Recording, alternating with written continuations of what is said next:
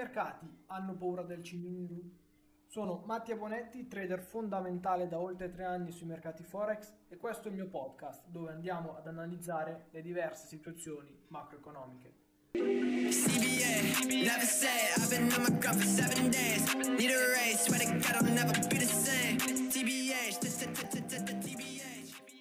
Oggi andremo a parlare di quello che è VIX e lo skew, quindi quali sono le differenze tra questi due indici e che cosa vanno a rappresentare.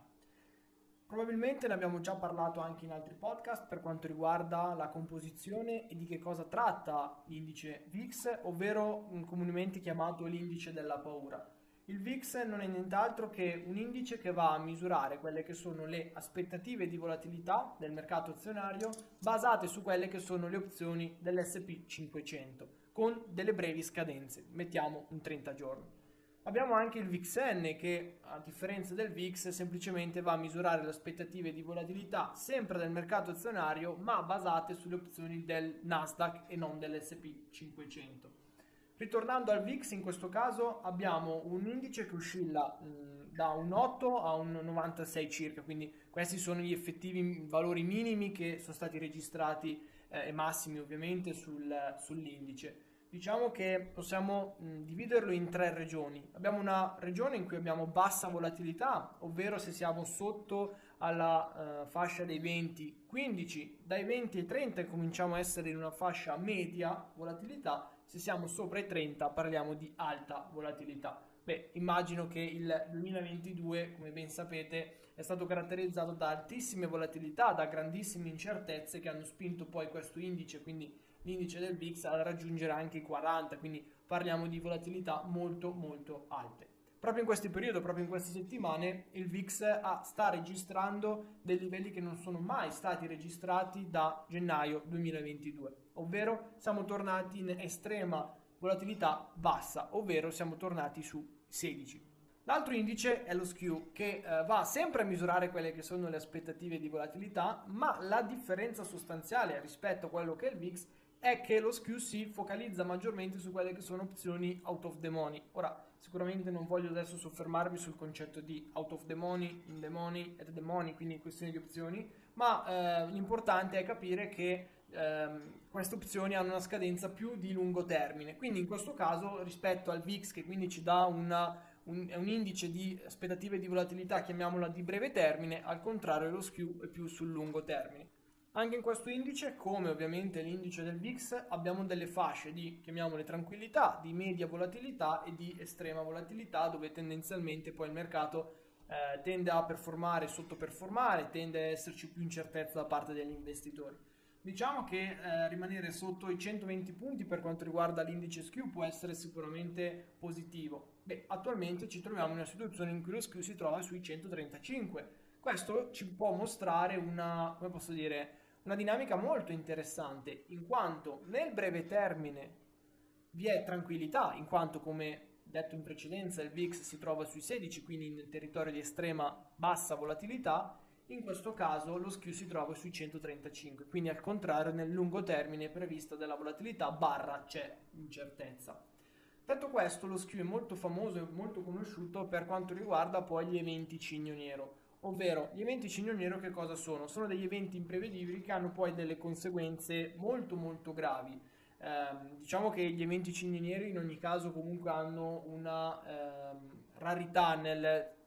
realizzarsi, nel senso che in passato ci sono stati sì degli eventi cigno nero, tra l'altro, per esempio, anche la questione della pandemia è caratterizzato, è stato riconosciuto potenzialmente come un evento cigno nero, ma sono molto rari rispetto agli eventi normali che andiamo a evidenziare sui mercati finanziari. Ecco, in questo caso l'indice SKU è conosciuto proprio per anticipare quelli che sono gli eventi cigno nero, in quanto proprio prima di questi eventi lo SKU raggiunge limiti alti di volatilità e quindi va ad anticipare proprio questi avvenimenti. Cambiando argomento, in questo caso spostandoci anche sull'oro, abbiamo visto che l'oro questo mese è arrivato a raggiungere, a toccare quelli che sono i nuovi massimi annuali, non massimi storici che sappiamo che si trovano praticamente a 2078 dollari all'oncia,